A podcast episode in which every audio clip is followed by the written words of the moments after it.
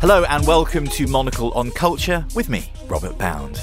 On today's episode, we speak to the writer Andrew O'Hagan about his latest novel, Mayflies.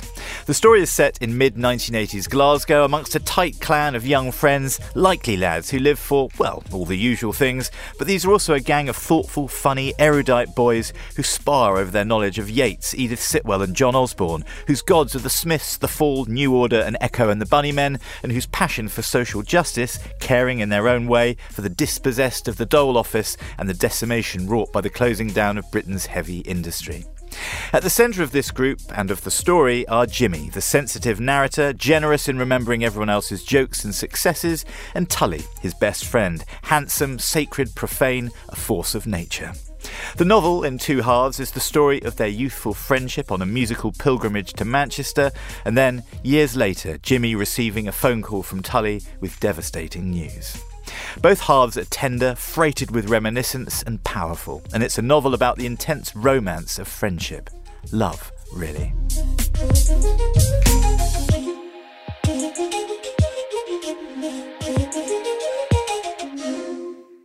Andrew O'Hagan, lovely to have you here in the studio to let some daylight in upon magic. We've just been talking about our radio voices. Yes, indeed. I've got mine prepared. and how we're quite excited today to be um, in Studio One here at Monocle Towers rather than in the Zoomiverse. It's um, just heaven to be facing a human being. You know, I've had enough now. Um, to be actually talking to a person across a desk in uh, full flight of existence and presence is yeah. a pleasure we are we are very here. Very here. Very here. We, we sort of uh, joke about the Mid Atlantic Scots of Radio Clyde in the 1980s. Oh my God. I feel like you listening to that has informed at least half of this wonderful new novel, uh, or new in paperback, Andrew Mayflies, and that great wealth of. I don't know where did it come from. That great wealth, that great clatter of lyrical insanely tuneful, meaningful music that you write about so eloquently and so passionately in the book. Was that kind of in between bursts of mid Atlantic Scots and cheesy DJs? Or? Oh, definitely. I mean, do you know the real truth? I mean, you've hit on something nobody else has recognised, which is that the real energy in this book is a sort of, you know, almost hysterical flight from embarrassment and from the embarrassment of the 1980s. You know, the, the great fight was against inauthenticity. You know, yeah. we can be as pious and as politically correct as we like when we look back at the Thatcher era in the UK. But so many of us were actually just in a permanent state of embarrassment and trying hard not to sound like the DJs sounded on Radio Clyde. and uh, we grew up outside Glasgow, and these Radio Clyde guys would be like just ordinary Scottish working class blokes by day, but by night they had these fantastic accents where they just arrived mid Atlantic, but it wasn't quite American enough. Yeah. And it wasn't Scottish enough either. So um, that was just part of the general embarrassment we were running away from into independent music and joining the, the, the fight on behalf of the miners and all that. You know, we, we, we put. Uh, we put stilts under ourselves and think it's very high minded. And I hope I don't in the book, but certainly the comedy of all that and trying to be a young guy who has a kind of integrity a group integrity. Yeah, that was a kind of energy for me in the book. Yeah, I mean, no, you write about the music, um, which informs this it's the sort of spine maybe of of the of the, of the of this friendship group that you write about who go on this wonderful weekend to Manchester, the lost weekend. But it's it's sort of it's stuck in it. Apart from one of your protagonists, it's stuck. It's front and center in everybody's memory and and, yeah. and certainly of your narrator. It's funny that I think everybody has, if they think about it, a moment. It can take a bit of sort of winkling out, but everybody has a moment that was, as it were, the pinnacle of their youth. Yeah. Of course, we don't recognise it at the time. It's just another Saturday night. Yeah. You know, you're you're full of banter, full of common destiny, full of a sense of your desperation for the next pint. Yeah. You know, did that girl look at me? Oh my God, shut up. You know, and all of that energy, I think, uh, seems so sort of whatever at the time, but looking back, and it's one of the sort of expenses uh, and delights yeah. of, of growing older, is you can look back and almost pinpoint the moment when your youth and your groupthink was at its height. And for me, that was that trip to Manchester in July 1986 that is the backbone of the book. Those lads were in tune. You know, they were at their height with each other. they spoke almost a private language. They were delighted with the whole business of existence Yeah. for one moment. And that was uh, the core of the book for me. it's very easy to fall in love with these young men. They are two of them particularly seem to have a, an exceptionally close bond. Obviously, this is Jimmy, your narrator, and Tully, who's the sort of focus of the book, and it's a great. Well, I, I, I guess it's a great love story. It's a great book about the rom- the great romance of friendship. You describe it perfectly to my mind. I mean, we too often shy away from the notion of what a love affair is in mm. this country. But in 2021, I think we've gloriously arrived at the moment where those old paternalistic notions of, oh, yeah, yeah, he's my friend, but I wouldn't dare, you know, hug him or anything like Yeah. that. You know, my father's generation were kind of permanently petrified by the notion of sort of uh, intimacy with other men. Whereas even straight men, you know, and certainly gay men, I mean, the whole culture has flooded our lives delightfully. And part of it for me was that suddenly you could admit to the love affairs that you had Yeah. With your friends. They weren't just, oh, he's my pal, gruffly, he said. yeah, You know, He's all right. He's all right, I suppose, if you push me. Um, but they were actually platonic love affairs that you thought about them, you worried Mm. about them, you shared day and night with them, and you never forgot them. Yeah. You know, and in what sense is that not a love affair? You Yeah, know? it's wonderful, and and the, the looking out for each other. Your narrator Jimmy is, and he ends up being a novelist, a writer, Yeah. and, and a novelist, um, and, and moving down um, from from Glasgow to, to London. He's a great noticer of things, but then you, then in, in it transpires in, in all the electric conversations that this group of mates have that he's great and he's generous in in in um, allotting the clever things that everybody else says to those people. He doesn't say, "And then I thought this funny thing." There's a lot of gr- cracking dialogue. I think it's it it was accurate in my memory. I mean, Hmm. of course, I mean, I mean, I wouldn't wish to deny it for a second. This is a very autobiographical book, and the energy that it draws on is the energy of memory. Yes, imagination is all over it, and my freedoms as a writer are all over it, but the core material and characters are from life. And I can tell you without hesitation that those boys were like that. They were the cleverest people I ever met. They were all pretty, you know, poorly educated, really. I mean, uh, very few of them at that stage had gone to university. I, I mean, the main character was on the brink of going, and he was the first in a family of four boys to have gone. It was a working class environment, but the cleverness was n- sort of native, instinctive, drawn from popular culture. What we had in common is that we were all great fans of things. Yeah. You know, obsessed with English kitchen sink drama, you know, obsessed with punk. Absolutely, you know, sl- slaves to, you know, surprising things like, you know, the architecture of uh, Rennie Mackintosh. You know, all of us could speak for hours in the pub about that, and quite distinctively as well, if I can say. You know, these boys were uh, sort of autodidactic devils in the pub who sort of knew their territory. I mean, they could have talked about the Clash and what every single sleeve note and every single Yeah. album was. I mean, they had their specialisms, and some people have said to me, "Did they really speak that way?" I mean, w- w- is it possible that they were all sort of on politics and uh, popular culture in such a kind of on point way? I said, "I'm afraid to tell you." They were. If anything, I brought it down a bit. For But them there this wonderful competitive, this the banter. It's banter's been given a bad name maybe since. Since the era of Top Thank God- Gear and everything, thank God you mean? said that. It's been given a bad name. And this, this, it was wonderful reading again, reading Mayflies again, and kind of slotting back into this world of this on point. All of your, all of, all of your protagonists, or all, all of your characters, this group of mates seem like they're sort of sociable solipsists. You know what I mean? They're, they're, they're Yeah. all in their own little world. They're, as you say, they're these autodidacts, but they're Yeah. so generous with each other, laughing at each other's jokes, joshing with each other, making it, wondering where it'll go next. It's a game of tennis constantly, where they're they're trying to have a rally rather than win the match. Absolutely. They weren't competitive, my mates. You hear these descriptions of typical young male behaviour, like endlessly competitive and sexually avaricious and, Mm. you know, undermining each other. I never saw that. I mean, we hardly had a girlfriend between us, that's true, but that was our fault. You had each other. We had each other. and we had our banter. And the banter was not sexist, racist, misogynistic, hate filled Yeah. rubbish. You know, you hear these things talked about. And I'm sure, I mean, I, I, I'm absolutely certain that there are problems with certain men in drink when they get together. But we weren't like that. You know, in fact, we were constantly uh, introducing new avenues of, you know, political engagement with each other, you know, through the daftness and the banter and the silly talk. Mm.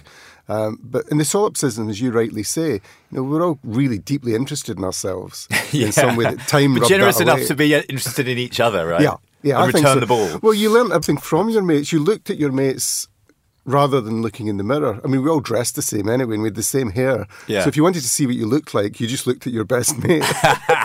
yeah, who needs a mirror? So tell me, tell me about that. Because you, I know you were in a in a band and played on the sort of you know indie royalty of John Peel's Radio One. We did. That was the best day of our lives. So what what was your what was your look in the Mayflies days? Right, the classic look, okay, was um, so Levi's, um, the darker shade of blue, yeah, and sometimes black.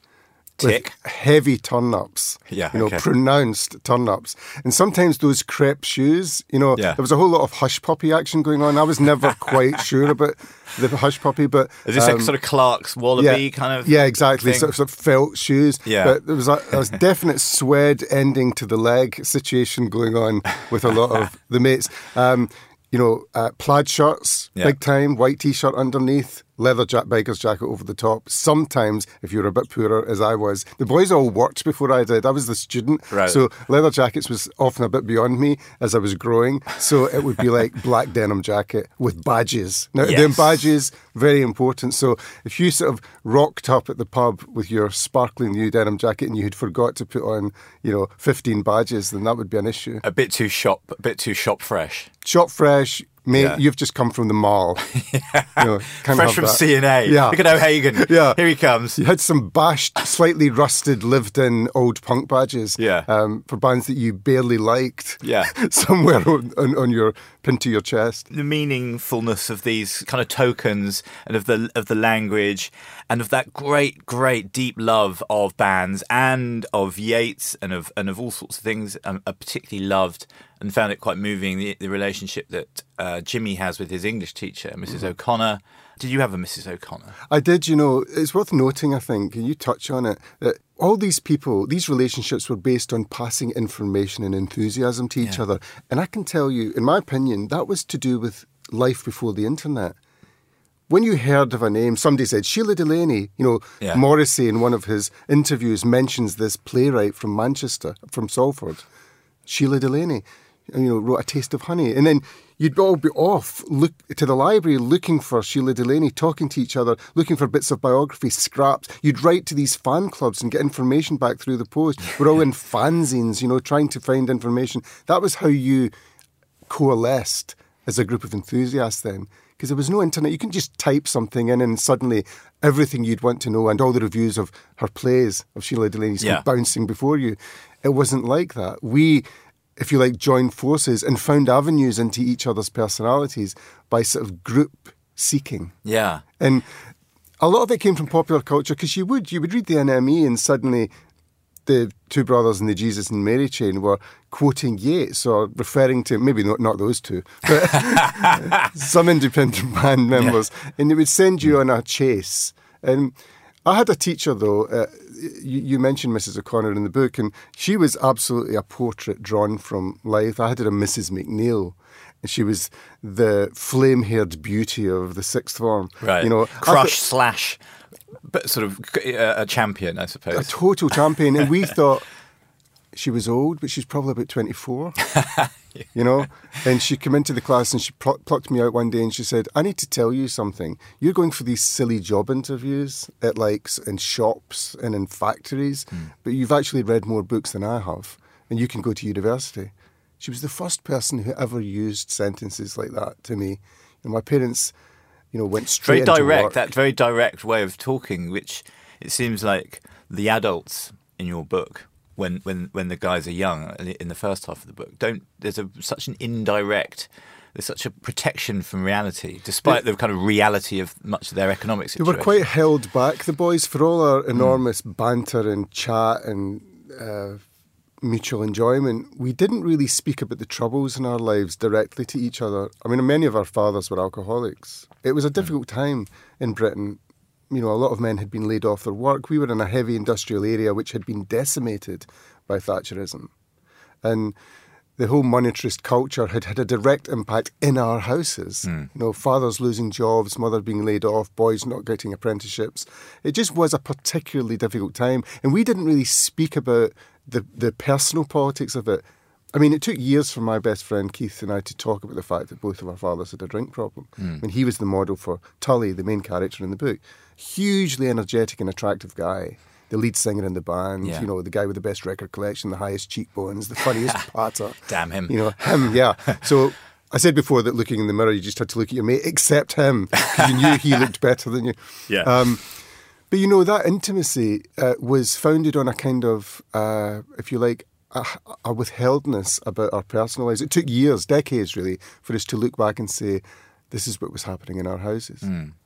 and that that sort of re- the, the, as we say the reality and the sometimes harsh reality of, of what that was growing up. And it's not a, it's not a lie to create a fiction a social fiction you know a, a wonderful social life this incredible chat and banter this knowledge where you come at big subjects from a strange way round because you'll get you come you know you're reading the index you're reading the glossary before chapter one in certain respects because it's not like the knowledge of the internet Uh, yeah. where everything everything is a greatest hits album Sure. Andrew O'Hagan these are his books this is this is what he thinks about this that and the other here's some interviews it's that necessary st- thing of that pre-internet idea of learning which is where yeah you come at things from strange Yes. angles you become fans of things not knowing what the greater portion of and it with real spontaneity. You know, you can come home from a festival that lasted a weekend asking questions about who is Jean Paul Sartre and, you know, what are these 60s girl bands that I haven't heard yet that are supposed to be so revolutionary? And, you know, and here's an American novelist, Jack Kerouac. Who, who's that? I must try and back, you know, I'm in the library on Monday morning looking up, you know, uh, Desolation Angels or Yeah. on the road. That, that was what it was like. You were always sent off in new directions uh, by social experience. And without being too heavy about it, I think that's been reversed by social media. You don't, you're not sent on journeys by social media. Social media is the journey. Yeah. To use your word, it's a solipsistic sort of echo chamber quite often. I- I've got a 17 year old daughter. She's marvelous. She spends a lot of her life on her own in company. Yeah, that's strange. What does she, I wonder, make of your characters in this book? If that's not too personal a question, I mean, it's it's because it's they're not as young as your daughter, but they're twenty. Well, they feel differently, uh, our children, when they look at those relationships, they think, Christ, what a lot of work. yeah. I mean, she thinks she rolls You had her to eyes. say all that. She rolls her eyes with disbelief when I described what it was like wanting to hear the new single by the by Echo and the Bunnymen. Yeah. That I had to go on a walk to the train station, get on the train, go to Glasgow, walk up Renfield Street, go into the record shop, buy the single, do all the journey in reverse, then put it on my record player and Yeah. listen to it. And she's like, "You're making that up." I said, "Babe, that is what it was like." Yeah. You know, I had to, and before that, by the way, I had to spend the week collecting the seventy-five pence Yeah. or whatever it would be to buy the single. So, and she's like, but, but, but why would MD do that? I said, because there was no other way of hearing it unless you sat with your ear cocked to the radio, listening to John Peel, waiting for him to play it, and then you've got it once, Yeah. or trying to press record on your stack system. Which happens in the which Yes. happens in the book. Yeah, yeah, yeah. Some one of the one of the mates is a, a dab hand, but then gets lazy and there's Gets a lot of talking. Gets drunk. Yeah, yeah. Yeah, can't, can't record things properly without shouting uh, various expletives into the recording device. and there, all those rituals, which which reminded me of again of of, of that. That's what I did. I mean, it, it, the rituals in that are part of the enjoyment. I don't know. I mean, you're Jimmy in the in the in the novel is sort of accused by Tully near the end of kind of not setting out in any way, but you know, of kind of putting on the Echo and the Bunnymen or whatever whenever he wants to go to, whenever he's getting ready to go to a party or the bla- blasting the Smiths out whenever he and his wife go to a party. But Yeah. basically, most of the time he's listening to Mahler and Ravel. Well, that's right. His wife has to go at him for, you know, uh, Tully's still, and there were guys like that. They were still holding on to their old enthusiasms into their 40s and 50s, whereas the narrator of this book has gone to London long since and he's become this middle class person. And his wife, you know, uh, makes a fool of him for sticking.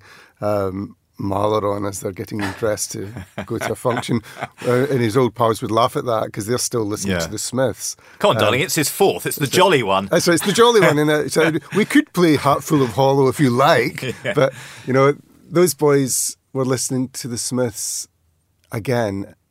You know, 30 years after the band split up. And, you know, that's the thing about uh, personal history, and the book tries to encapsulate that, is that time comes so fast at you, and suddenly the decades are behind you, and the distance between your teenage self and who you are now arrives so suddenly that um, you want to slow the whole thing down and ask what was it all about.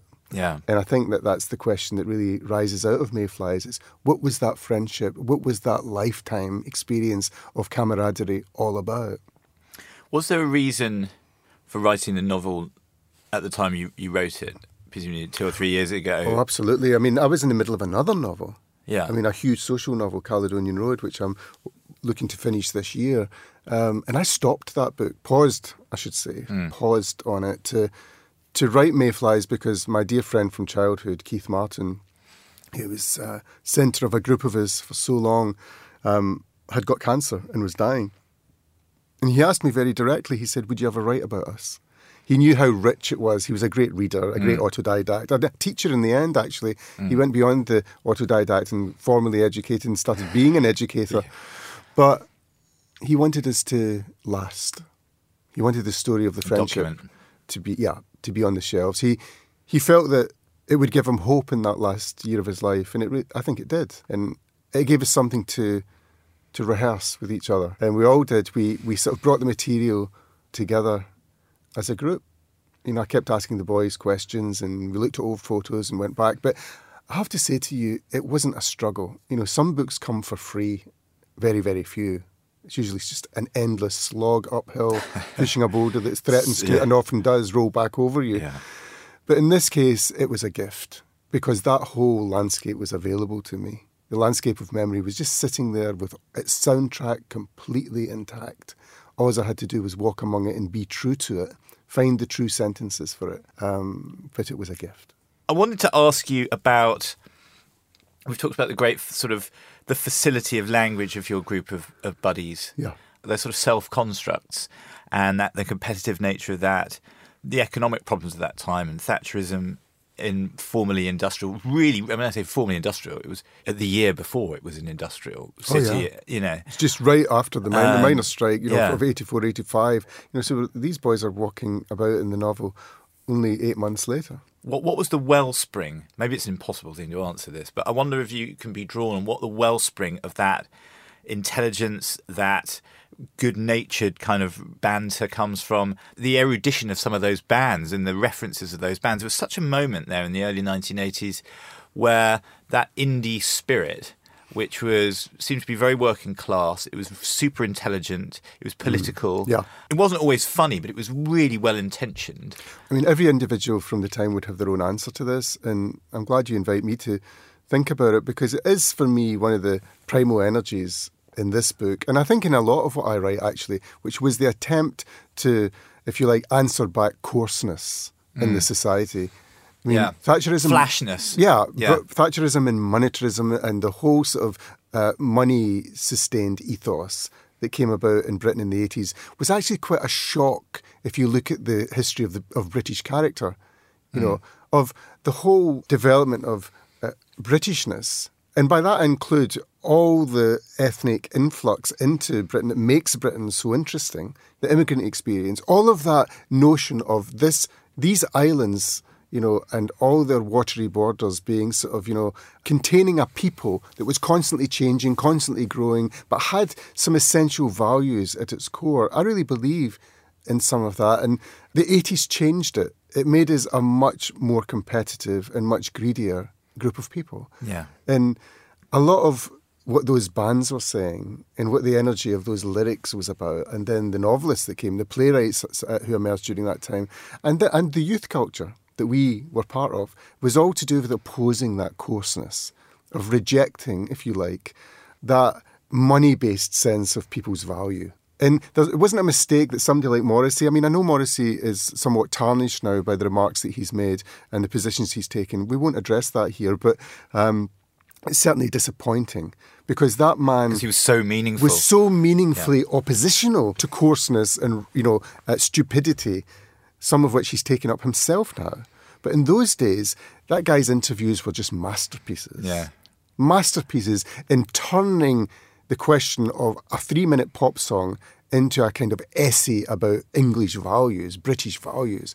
And suddenly the references, whether they were to, in one hand to Truman Capote or to Edith Sitwell or to the aforementioned Shelagh Delaney and to kitchen sink drama, we were all suddenly looking at a black and white image, series of images of what Britain had been because of this singer. We were taken up with the novels of Alan Sillitoe and Saturday Night and Sunday Morning, Karel Reisz's brilliant movie based on the same, you know, This Sporting Life, David Storey's, all that culture of working class self seeking and self invention, as you rightly put it, was there in those pop songs. And that great, stylish resistance Yeah. was before us. That's where we got it from. And we were competitive with each other and trying to know more about it, trying to uh, tap deeper into what all of that was. I mean, that sounds like an intellectual exercise from this distance. At the time, it was called fun. Oh, it's so it, it, it perfectly put. Exactly. It was just yeah. It was what was in the charts. It, was, what was in the. NME every yeah. week. I mean, the arguments about whether the Thompson twins were as bad a band as what you thought they were could go on in the pub for. For us, and of course, we were full of prejudice, and you know, we were too harsh on somebody. I look back now and think, you know, was Mick Hucknall really you know, untalented and wasn't in fact quite talented and wasn't in fact quite a good singer. You know, I look back now and, sort of, and, and I'm a traitor to my 15 year old self every day by having these opinions. But, you know, it was fun. Hmm. It was all about the energy of inquiry. And, you know, before the internet, you didn't do that on your own. Your friends were your internet, they were your web. And there was a worldwide aspect to it, and that you know these fan clubs and these uh, bands would take you over the water to other fans in other places. There was a kind of interwebs, but w- among among human beings who were just sort of, as it were, in each other's presence. And it was about presence. There's a song by a great band, Orange Juice, Yeah. and it's the title is "What Presence."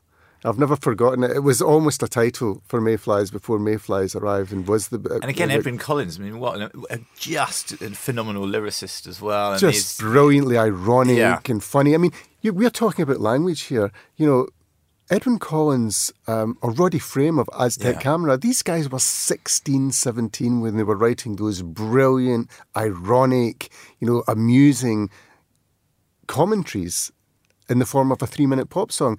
People say, oh, yeah, that, that's unbelievable. Those kids couldn't have been that clever. I mean, they weren't even at university yet. Yeah. Half of them didn't even go to university. They were, they were brilliant out of their circumstances and with the great delightful inventiveness they had. and that's Tully. Yeah. to bring it finally back to the, the book, Andrew, um, people will read this and people will love it. People will be, I'm sure, very moved by it if they haven't already picked up a copy. The first half of the novel, the childhood, the boys, the lads in Manchester falling in love with each other, falling in love with girls, all the rest of it, rocking and rolling. Then the second half obviously has a necessarily more somber mood to it. How how was that to write? There's a very considered that looking back. You're in the thick of the action in the first half of the book. In the second half of the book, it is a reminiscence. It's beautifully, beautifully done. It's a game of two halves. Mm. And this novel is is the two halves of of a rather sort of involved match. And I think that the typewriter certainly did slow down in the writing of that second half. I mean, was, I was heartbroken writing it.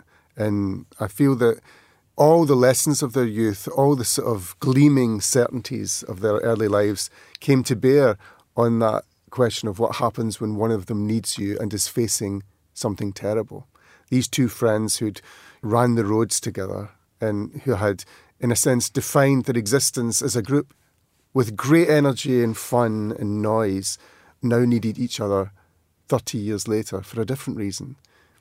And Tully's asking his friend what the loyalty actually amounts to. Can he stick by him? Can he see him through to the end now?